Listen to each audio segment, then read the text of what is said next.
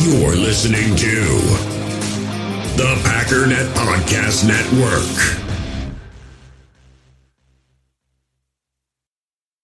With threats to our nation waiting around every corner, adaptability is more important than ever. When conditions change without notice, quick strategic thinking is crucial. And with obstacles consistently impending, determination is essential in overcoming them. It's this willingness, decisiveness, and resilience that sets Marines apart. With our fighting spirit, we don't just fight battles, we win them. Marines are the constant our nation counts on to fight the unknown. And through adaptable problem solving, we do just that.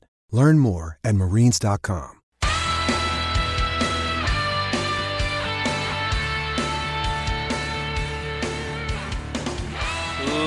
Ladies and gentlemen, welcome once again to the Packernet Podcast. I am your host and resident panelist, as always, Ryan Schlip. Check us out online, packernet.com. Find me on Twitter, pack underscore daddy. So the cool thing about today, I've been kind of prefacing this and I've been wanting to do it now, but uh, probably won't until tomorrow. But that whole thing about Packers compared to the rest of the league, um, I did it apparently a year ago today. So that's pretty good timing. So you'll get a little bit of an intro about what's coming tomorrow, and again, I'm going to be spreading it out a little bit more but uh, also talking about the new staff. So, again, this is from 365 days ago today. And uh, again, otherwise, I will talk to y'all tomorrow. Have a good one. Bye bye. We all have smartphones, and we all know they're pretty amazing, but they also can be amazingly distracting, especially when we're around other people. So, US Cellular wants us to reset our relationship with our phones by putting down our phones for five. That's right, a company that sells phones wants us to put down our phones. And to see what we find, learn more at uscellular.com forward slash built for us.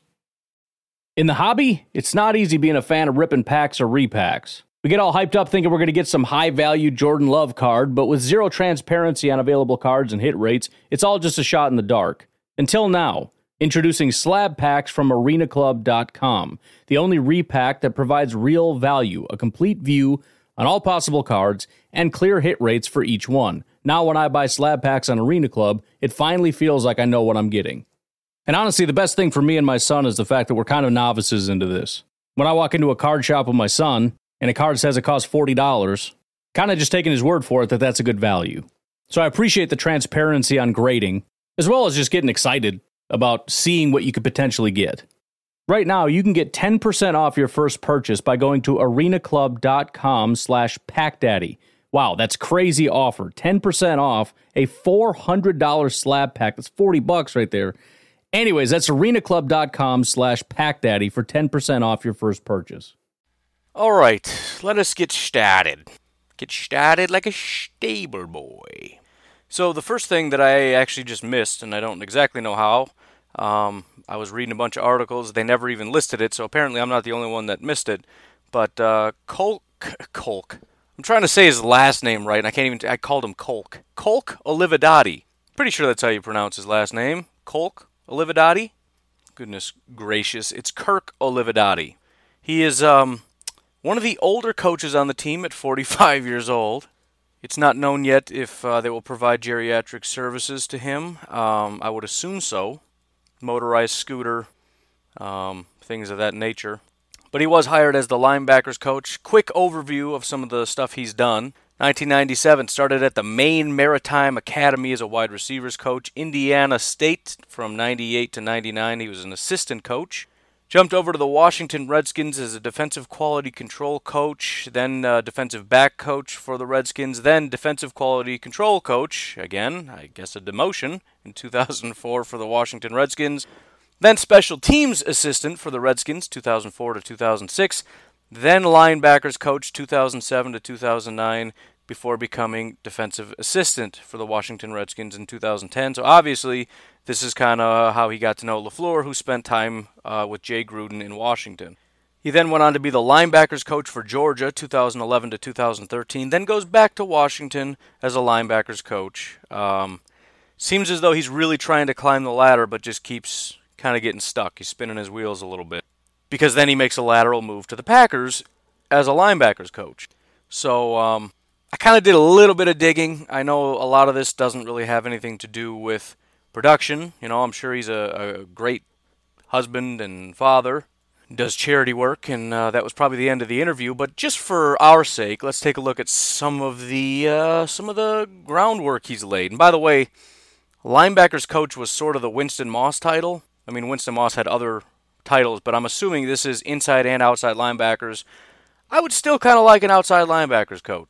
And what I mean by that is go out and find a pass rusher, a guy who played pass as a pass rusher. I don't care who it is.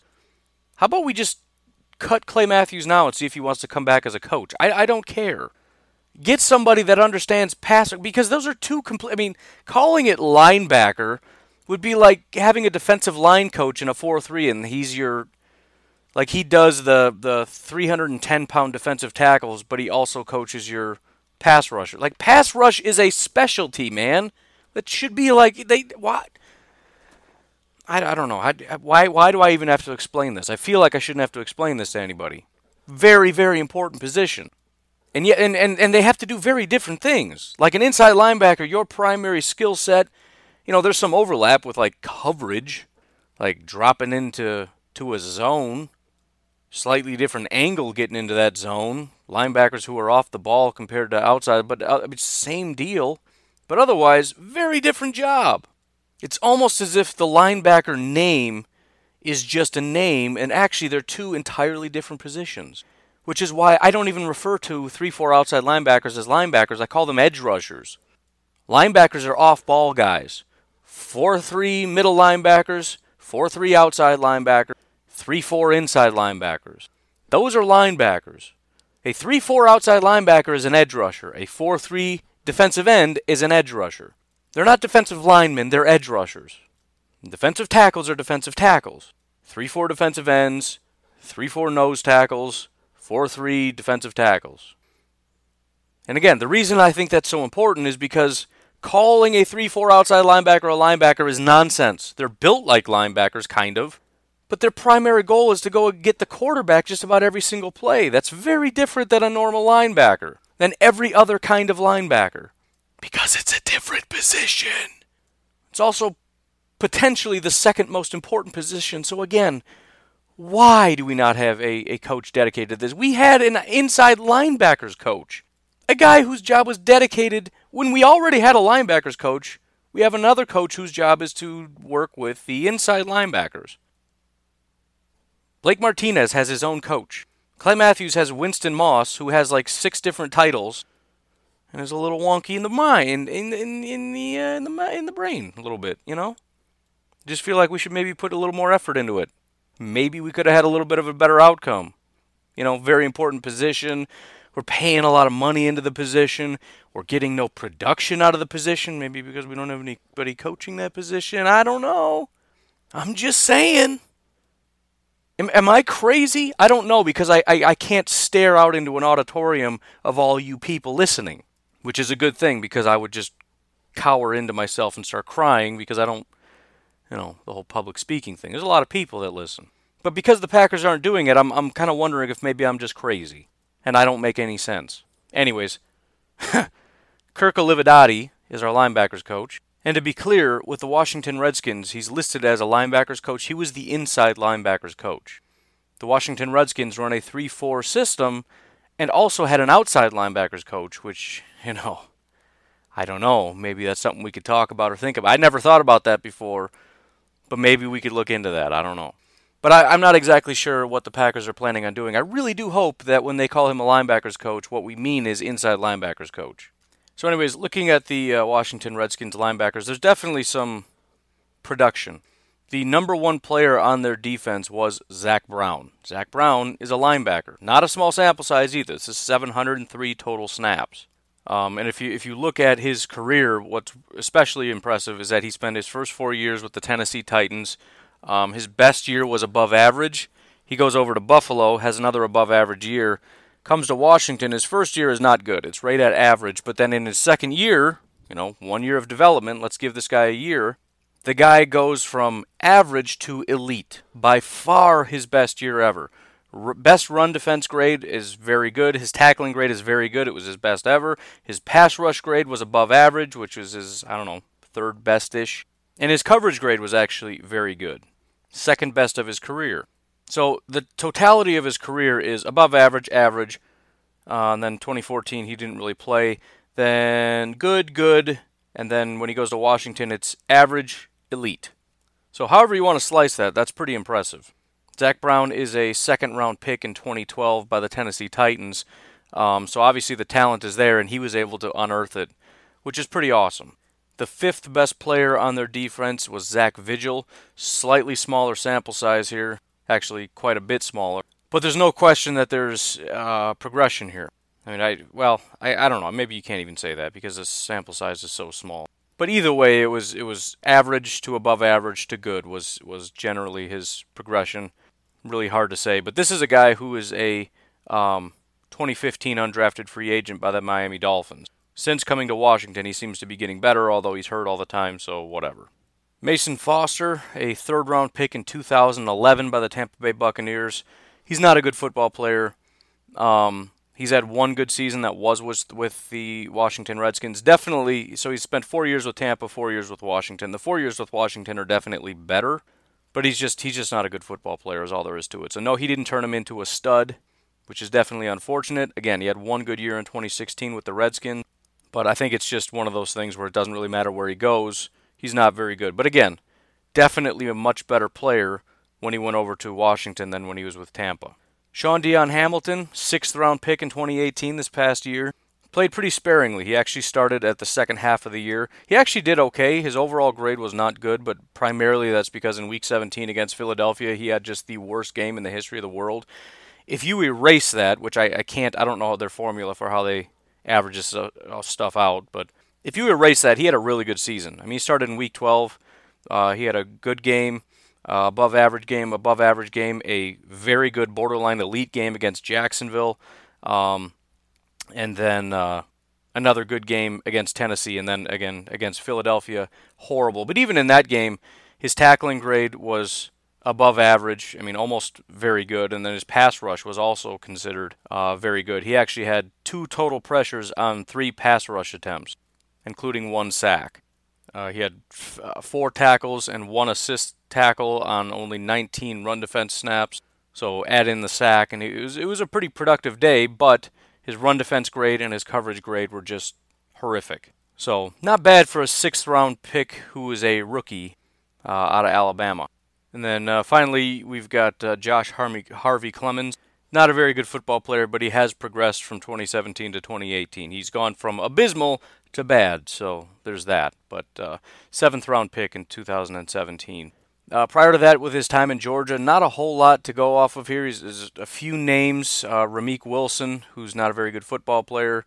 Um, Jarvis Jones, who's no longer even in the league, and Alec Ogletree, who's with the Giants, also not a very good football player. Um, but these are the guys that he has some experience with back when he uh, coached at Georgia. So if a guy like Alec Ogletree did become available, you know, it's something to keep an eye on, I suppose. But you know, eh. But anyways, I'm not going to go back and uh, analyze any further than that. Go back to, you know, even more people that he coached. He was a linebackers coach for the Redskins 2007 to 2009. It is what it is. Fact of the matter is, they did bring him back. Um, so you can look at it how you want. They do like him as a linebackers coach. Apparently, they don't like him enough to give him a promotion. But uh, you know, LaFleur does have experience with him, seems to like him. There definitely has been some production, and there's growth, and that's really all that matters. Because we got a guy like Oren Burks, and you'd really like to be able to see him grow into something. And as much as it's disappointing with Oren Burks, as I've said, um, Blake Martinez had a terrible rookie year. Uh, Jake Ryan, terrible rookie year. Both of those guys got better every single year. I'm not I'm definitely not giving up. Now we don't have the linebackers coach that those guys had anymore, so there's no guarantee. But again, that's why you need coaches that can make improvements. And as best as I can tell, Kirk Olivadotti has done that. By the way, we should get an outside linebackers coach one of these days. Just saying. Uh, the other news that did become official: Milt Hendrickson from the Baltimore Ravens was hired by the Green Bay Packers. He was given the title of Director of Football Operations, which is a pretty massive title. So you have to assume that this guy is. I mean, he's friends with Gutekunst, which is somewhat upsetting. The only reason I say it's upsetting is because it's easy to say he obviously is very well respected throughout the NFL, but maybe it's not so much that. It's just that Gutekunst likes him. I mean, to some degree, it's going to be you know a measure of he's he's worth it, but it's it's not just you know it's it's the whole relation thing. I, I know I can work with this guy. We're friends. We get along well. You know, we think alike. That kind of stuff. It's not just based on he is an absolute machine, but um, no, he is he is a a high ranking guy with the Ravens. Uh, been a college scout for most of his career, or all of his career, possibly. I don't even know. But that is his background, uh, college stuff.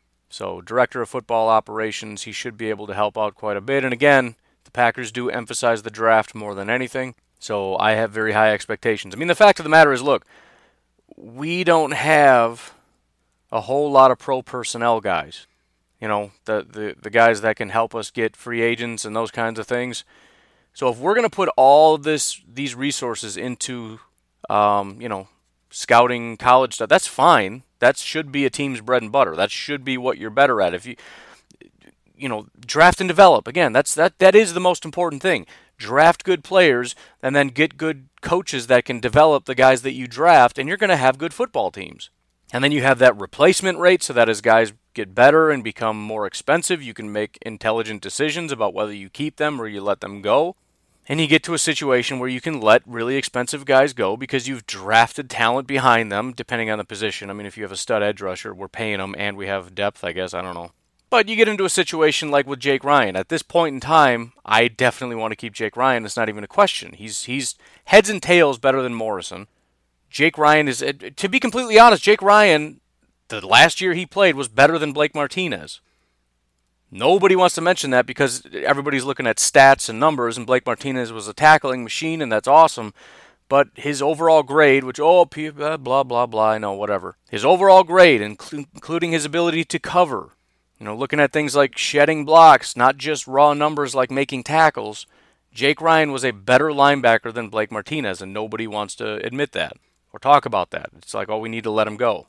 But the fact of the matter is, had we been drafting guys and had Oren Burks been a little bit better and had we developed him a little bit more, we could have had an opportunity to say, you know what, we have Oren Burks, we have Blake Martinez, and then as depth, we have a guy like Morrison and some other guys that don't cost any money. We can let Jake Ryan walk. We don't have to pay him a big boy contract. But now we kind of do have to, in my opinion. And if we don't, which we might not, I think we should have paid Morgan Burnett for that exact same reason. Not necessarily because he's worth it, uh, you know, worth the money, worth the contract, and all that, but because we just don't have anybody else, and that leaves us in a very dire situation. But we'll see. But anyways, uh, you know, I know he's not the one fully pulling the trigger, but I do want to look at uh, a couple of their draft picks over the years. Um, a little background on him, by the way. He is a Wisconsin guy, high school coach in Wisconsin, uh, assistant coach UW lacrosse. Uh, joined the Ravens in 2005 as a personnel assistant promoted to Midwest Regional Scout in 2008, um, then was a National Scout in 2016. So this is a pretty big jump up for him. He essentially, well, not essentially, he did. He took Eliot Wolf's job. So that's how big of a job that is. So Hendrickson is a uh, he is a Packers fan. He's a Wisconsin guy. So pretty happy about it. But since 2016, when he became a national scout, you know, I suppose we can go back further and find out some of the Midwest guys he got. Actually, that's kind of interesting. So, anyways, a couple of those guys, let's just look at it. 2015, when he was a Midwest Regional Scout, Maxx Williams out of Minnesota in the second round. Uh, Carl Davis, defensive tackle in the third round out of Iowa. Not exactly sure what the territory is, but those two are definitely Midwest. Uh, 2013, Arthur Brown, Kansas State, probably Midwest. Uh, John Simon, fourth round, Ohio State. Ricky Wagner out of Wisconsin in the fifth round, a tackle. 2012, Kelechi Osemele, uh, tackle out of Ohio or Iowa State. So they definitely drafted a good amount of Midwest people. I mean, when you consider the amount of talent that comes out of places like Alabama, you know, big time programs, you don't usually think Iowa State, Indiana. There, there's two or three Midwest guys every year, which maybe is part of the reason he got a promotion. But, uh, you know, 2011, Tandon Doss, Indiana. Again, there's probably a lot more, but I'm not going to take a guess at which schools are Midwest and which ones aren't. Don't exactly know how big that range is. But anyways, since becoming the uh, the national scout in 2016, here's a couple people that they uh, picked up. So in the first round of 2016, they got Ronnie Stanley, a tackle at pick six. He's been a very good left tackle for that team ever since. Um, their second and third round picks, both defensive ends, are no longer with the team, so that hurts. Kind of reminiscent of what we have with the Packers. Tavon Young, quarterback, cornerback, is still there. Not super great. Chris Moore, wide receiver, is still there, also not very good, pretty mediocre guy. Alex Lewis, they drafted as a tackle, moved him into guard. He's pretty horrible. They did uh, draft Kenneth Dixon. He had a pretty good rookie year. Ended up getting benched this year because of guys like Gus Edwards, Javorius Allen, Alex Collins. I mean, they, they get a lot of these kinds of guys that kind of show off for like a year. You know, they're a real big name, and then you just don't hear about them anymore. You know, Buck Allen was. You know, I think it's just a lot of injuries, and then next guy up, and then they have a pretty good year. So again, with guys like Alex Collins, uh, Buck Allen, they brought in Ty Montgomery, Gus Edwards, Kenneth Dixon just did not get a huge amount of uh, playing time, but very good receiving back actually. Very good might be strong, but he's pretty good. The best that they had on the team, let's say that. Uh, Matt Judon in the uh, fifth round is actually a pretty decent defensive end uh, pass rusher for the team. Not elite, but for a fifth round guy to get that much production is pretty solid. Otherwise, the two sixth round guys, not much there. Uh, 2017 first round pick Marlon Humphrey. That guy was, uh, man, oh man, I really liked him. Pretty productive guy, so another good pick in the first round. Two good first round picks. This was at pick 16, so definitely a very, very solid pick there. Uh, Tyus Bowser in the second round. Not a whole lot there. Definitely not good enough for a second round pick. Uh, he's well behind uh, Judon Suggs, Darius Smith. He really needs to step up in the third round for him to not be a pretty big bust, especially with Terrell Owens going out. I'm sorry, Terrell Suggs. That's a very different person. Drafted Chris Wormley, pretty solid guy, as a uh, defensive lineman, a 3 4 defensive end, that is. Third round pick, pretty solid. Uh, they drafted Tim Williams uh, in the fourth round, I believe, who's actually pretty solid. He didn't get a whole lot of uh, playing time or snaps, but uh, he actually graded out as their number one pass rusher, so it's kind of weird they didn't give him much opportunity, probably because most of his talent is run defense as opposed to pass rusher, so situational guy. But again, pretty solid to get a at least a situational guy to come in in certain situations, you know, third and short, whatever. Go ahead and put him out there on the edge. He's, he's a he's a productive player, very very good run defender. Mr. Nico Siragusa, somebody we all know, drafted him out of San Diego State in the fourth round. Uh, Jermaine Eluemunor, he's playing offensive tackle. He was a guard in college. Obviously, that isn't panning out very well. Late round guys that play guard that you try to push out to tackle, I'm guessing the hit rate on that is like one ish percent, if that. Finally, Chuck Clark uh, didn't make the team. That brings us to the 2018 draft. Now, this one's kind of interesting because in the first round, with the 25th pick, they picked Hayden Hurst, a tight end. So, right off the bat, this guy does not have any objection to drafting tight ends because they actually drafted two in this draft, which is crazy. Now, there were a bunch of guys, not super, super elite, like early first round guys, but there were a bunch that were thought of as like late first, early second, and they ended up getting two of the big name guys, one of them in the third round, which is really impressive. But they got Hayden Hurst with the first pick. Um, he's mediocre, I guess. I mean, definitely better than anybody we have, but not very good. I shouldn't say that. He's moderately better than anyone we have. Then they traded up to get Lamar Jackson. We'll see how that pans out. Obviously, that at this point seems like a horrible decision, but um, you know, we'll see. Then they did not have a second round pick because they traded up to get Lamar Jackson. But in the third round, they got Orlando Brown and Mark Andrews. Both of those guys are pretty decent. Orlando Brown, uh, his draft stock completely tumbled. He was considered like a mid first, and then he did like four push ups. Like literally, it was it was like he benched, I don't know, 12 times, which is just incredible for a guy his size. He's getting beat by like you know 185 pound defensive backs putting up like 13 reps or something. But anyways, he's been pretty decent at right tackle. Mark Andrews is actually their top uh, tight end. He was a lot of people thought easily the best. He's a first round draft pick, whatever. For whatever reason, he fell to the third round. They decided to draft him. I'm guessing it was just a value thing. They're thinking, I don't want to draft him, but I mean, he's easily the best guy on the board. So they did out of Oklahoma, same place as Orlando Brown. Mark Andrews was uh, the 11th best tight end in the NFL, very good receiving back. So they, you know, in the first three rounds, they got Hayden Hurst, Orlando Brown, and Mark Andrews. All three seem to be pretty good guys. Uh, Lamar Jackson, we will see. Uh, they also got Anthony Averett in the fourth round. Did not get a lot of playing time, only 73 snaps, but as far as his grade in those 73 snaps, he was the second best uh, cornerback behind Marlon Humphrey, who was who they drafted the year prior. Uh, they drafted Kenny Young in the fifth round, mediocre. Sorry, that's also fourth round. Fourth round, Jaleel Scott, wide receiver. Never really saw the field. Actually, he was on IR, that's why. So can't really give him a proper analysis. Jordan Lasley, wide receiver, never really saw the field. DeShon Elliott was a pretty big name safety. They got him in the sixth round. He also was on IR, so we don't really know what happened there. Senat, the next guy they got, also on IR. Never got to see what happened there. He's a tackle. Uh, Bradley Bozeman, uh, he was a center in college. They brought him in as a guard. Uh, not super great, very limited as far as snaps, but he was actually better than Alex Lewis, so not bad, especially considering how late they ended up drafting him, which was the sixth round. And then finally in the seventh round, Zach Sieler, defensive end. He graded out his average, which for a seventh round defensive end, which, you know, 3 4 defensive end, defensive lineman, basically, this was a pretty solid draft class. The only potential big miss is going to be Lamar Jackson if he doesn't turn the ship around. But to get talented guys out of you know your third round picks, Orlando and Mark Andrews, uh, fourth round pick Anthony Averett, there's talent all through this draft. Now the one thing that I think is extremely interesting out of this whole thing, aside from you know being relatively decent drafts, is the fact that they took two tight ends, Mark Andrews and Hayden Hurst. Now they have another tight end who's a very good tight end by the name of Maxx Williams, and he's due for a contract.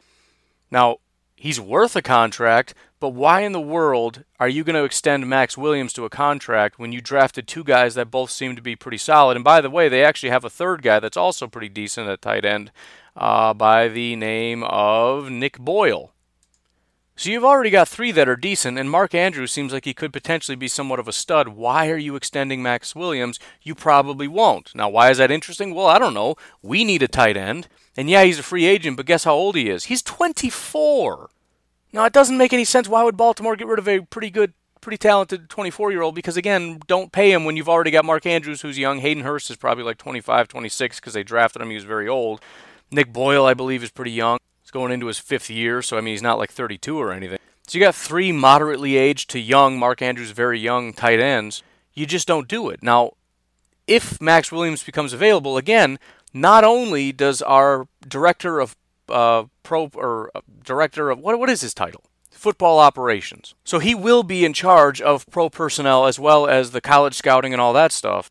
Meaning, not only was he the one scouting, because remember, he was a Midwest regional scout. Where did Maxx Williams come out of in the second round? Minnesota. He's the one that directly scouted Maxx Williams, and he's the reason that Baltimore pulled the trigger on him. So there's not really anybody in the country that knows about Maxx Williams the way Milt Hendrickson does. I wouldn't be surprised. I mean, if, if you told me to pick a team, if Maxx Williams is going to be a free agent, where's he going to go? I would say the Green Bay Packers. It just makes too much sense. Very young, unbelievably athletic. He was he was easily the best in that class. Thought to be a, a hands down first round pick. Ends up going in the second, and again, it was Milt Hendrickson, the Midwest regional scout, who scouted him, who gave his full report to the team. They really liked him. They took him in the second round.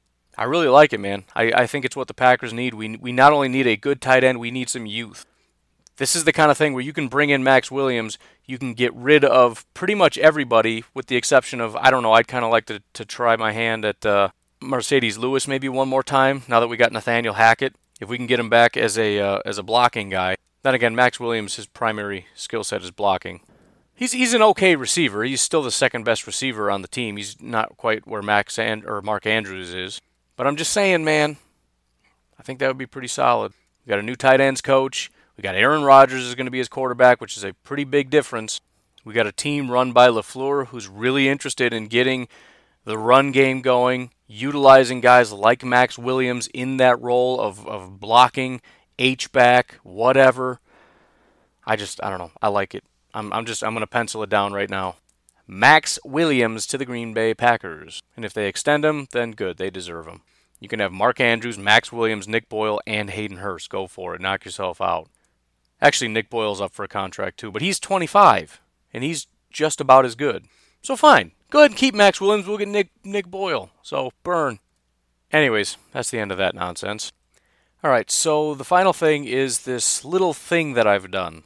Essentially, what it is and I've told you that I was going to do this, and I did it. Uh, only for offense so far. We'll get defense hopefully today, tomorrow, whatever. But I've taken every starting position. So that is quarterback, and I've put their name next to each position. So quarterback Rodgers, wide receiver one Adams, wide receiver two Equanimeous. This is based on their Pro Football Focus grade, by the way. So Equanimeous was our second best wide receiver. Wide receiver three MVS. Our fullback Vitale, which I probably wouldn't have have uh, used Vitale because of his he only had like 20 snaps or something, but uh, because I want to be able to visualizer for the Packers, and I don't really care about other teams. I wanted to put him in there. I did RB one and two, which is Jones and Williams. Tight ends one and two, which is Kendricks and Graham. And then offensive line, Bakhtiari, Taylor, Linsley, McCray, and Bulaga. Again, I'm just looking at offensive starters. I'm not looking at depth. And then what I did, so that's on the top, uh, you know, going across. That's columns B, C, D, blah, blah, blah. If you look at each row, you have a list of 32 teams. So for each team, for example, right at the top, for whatever reason it's sorted, you have the New England Patriots. So you can look at a cross section and you can say New England Patriots wide receiver 3 was ranked 29th in the NFL. And what I'm doing is I'm comparing, this isn't just a rank, because if you go to Pro Football Focus and look at their ranks, you look at wide receiver ranks. So you can see so and so, you know, Equanimeous is maybe the 113th best wide receiver or whatever. I just made that up. But how does he compare to every other wide receiver, too? How does Marquez compare to every other wide receiver, three? This is also going to be a really good resource for the draft because if you're doing a mock draft, you look at the Detroit Lions, for example, who do I want to pick? Which position are they hurting the most compared to the rest of the league? Well, they have the 25th best tight end, two, the 25th best right guard compared to other right guards, so those are areas to look at. Because again, it's not just how good is this player, but I mean, if you've got, you know, you could look at it and say, oh, your center is graded relatively low. Well, most centers are graded low. It's actually the 14th best, so it's not that bad. You know, their their wide receiver three is, is graded relatively low. Yeah, but he's the sixth best wide receiver three. You see what I'm saying? Now, there's a little bit more, so I want to keep going. If you go past, you know, I've got the quarterback, all this different stuff, the next column says average. And essentially what this is, is looking at the average. Now, if you look at Pro Football Focus, they'll give you your overall grade on offense. But I believe what they do is they weight based on, you know, it's not just an average. I promise you that. What I did is I said, let's forget the importance of each position. You know, quarterback is more important than fullback, et cetera, et cetera, et cetera. I just want to know your grade or your rank, and then I want to average that out so I can see just talent wise how talented are your starters. So, for example, the uh, let's say the Chicago Bears here, their offense is the 13th most talented offense as far as their starters. So again, I'm just looking at starters and I'm not worried about, you know, which position is more important than the other. I'm just looking at overall talent. So this is all on the sheet. And by the way, this is on Patreon. I uploaded it on Patreon for those of you that are giving $5 or more. I know I've got about 13 of you giving under $5. If you want to bump that up to 5 bucks.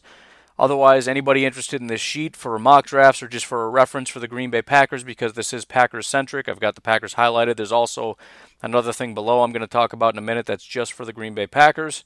But um, anyways, that's where you can find that if you're at all interested in that. It's on Patreon uh, five bucks a month. You get this sheet as well as pretty much every. I've got a bunch of other sheets that I've uploaded as files and resources that you can use, and I'm going to be doing that throughout the year every time I do one of these little projects. And again, if you want me to do a project, let me know. You know, call in or text in a question. I'll uh, I'll analyze it and see what I can do. But uh, again, five bucks a month and you get all this stuff. After average, I went and did a few more things. The next column is wide receiver trio. So I want to know we've got wide receiver 1, 2, and 3. Who has the best trio? So, for example, let's pick a random one here and we'll say the Carolina Panthers have the 17th best wide receiver trio. Then after that, I have running back duo. Let's say the Chargers have the number 2 best running back duo.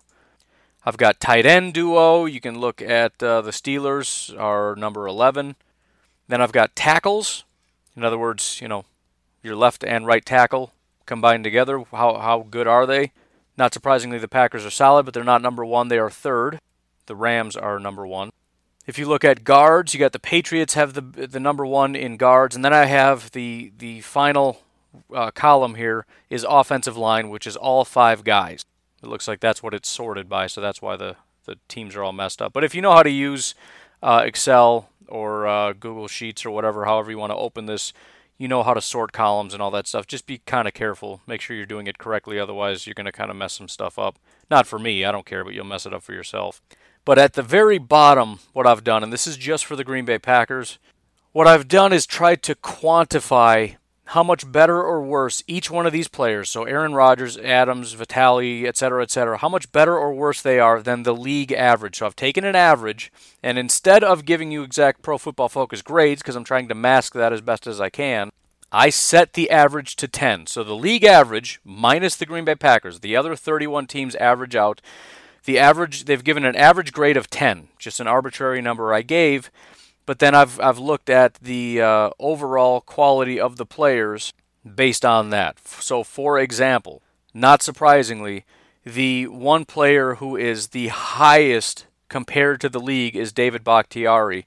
He was given a grade of 12.21. So again, 10 is the average, 12.21 is David Bakhtiari. So they're all relatively close to 10, but you know, that's that's just sort of the deviation. Again, I just want to show you not just where he ranks. So yes, he is number 1, but to what degree is he better than the rest of the league? So anyways, I'm just going to run through the raw numbers for the Green Bay Packers. I'm going to go through the uh, the quantification grades, and then, um, you know, yeah, I'm kind of giving away the the cow here. But again, if you want to write it down, fine. But I'm also going to be changing this and updating this because again, this is, as I mentioned before, anyways, this is looking back at 2018. This isn't looking into the future. So I'm going to be doing this again as the the as you start to become more familiarized, or as we start to learn how the 2019 rosters are going to shape up. So then we can look at it, give these guys proper grades, know who the left because it's tough right now. It's tough. You can't decide that. I don't know how many of these guys that are free agents are coming back, et cetera, et cetera. So I decided not to even try. I just want to look at 2018. So, anyways, here we go. Quarterback Aaron Rodgers was ranked fifth. Davante Adams was the seventh best wide receiver, one. Equanimeous St. Brown was the 27th best wide receiver, two uh, Marquez Valdes Scantling was the 23rd best wide receiver three. So as you can see, wide receiver two and three also not very good at all. That's definitely an area where we need to improve. Uh, Danny Vitale was the 20th best fullback. Now, when you factor in how many teams don't have fullbacks, he was pretty close to dead last. Now, again, small sample size. Are we even going to use him? I don't know. I don't care. But bottom line is, if we're going to use a fullback, presumably we should probably try to get somebody better than Vitale. Uh, Aaron Jones was graded as the 10th best RB1. I know a lot of people aren't going to be happy with that, but it just is what it is. Uh, Jamaal Williams, the 14th best RB2. Tight ends, real nightmare. Lance Kendricks, the 29th best tight end 1. We just did not have good tight ends. Uh, Jimmy Graham as tight end 2 was 18th. So obviously, most teams do not have two tight ends. So having a guy like Jimmy Graham who's as talented as Lance Kendricks um, but I mean, that's look at that from reverse. Basically, Kendricks and Graham and Lewis, for that matter, are kind of below average tight end twos. Is kind of another way to look at that, right? If if 16 would be about the average, 18 is slightly below average. So Kendricks would be like an, a, a mediocre tight end two. That really stinks, man. David Bakhtiari, number one left tackle. Uh, Lane Taylor was the 10th best left guard. Uh, Corey Linsley, the sixth best center. Justin McCray, the 10th best right guard, which is encouraging to see, at least top third.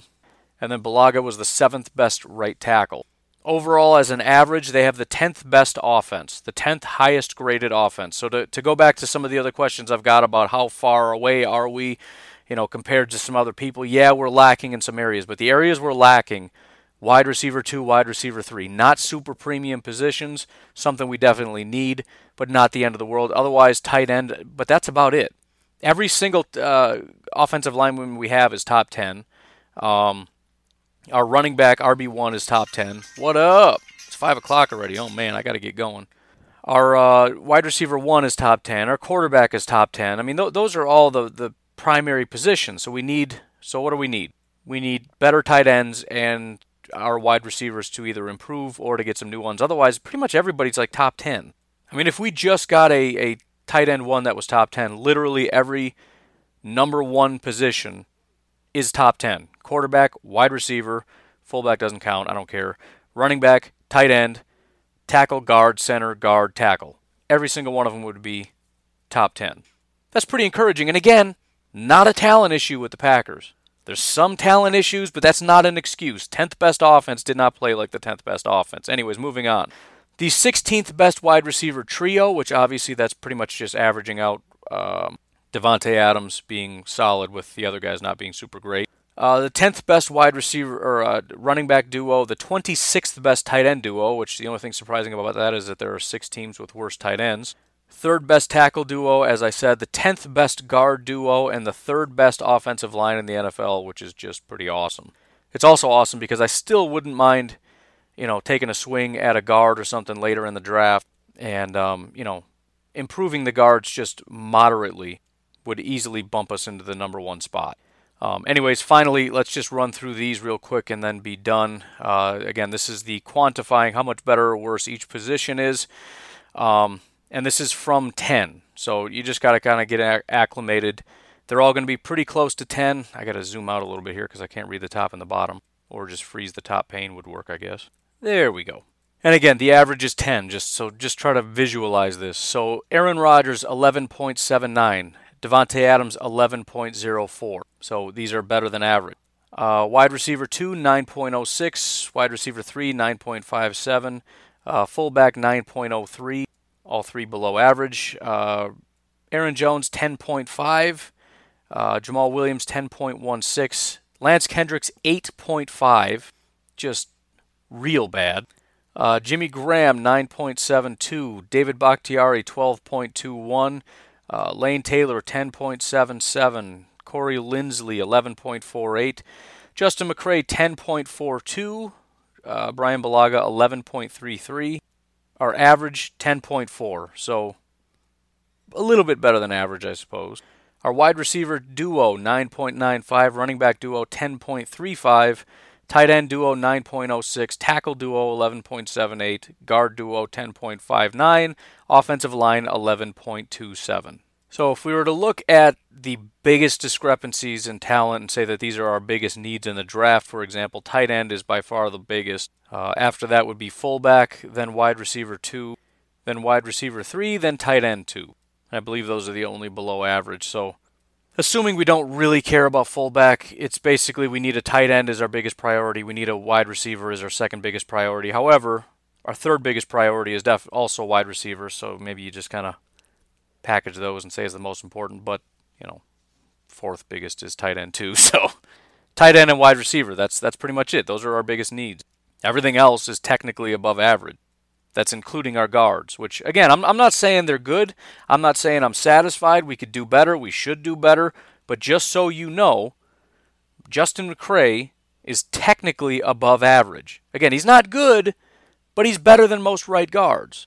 Lane Taylor, we could do better, but he's better than the average left guard in the NFL. So, anyways, that sheet is available if you want to play with it, if you want to see what some other teams have.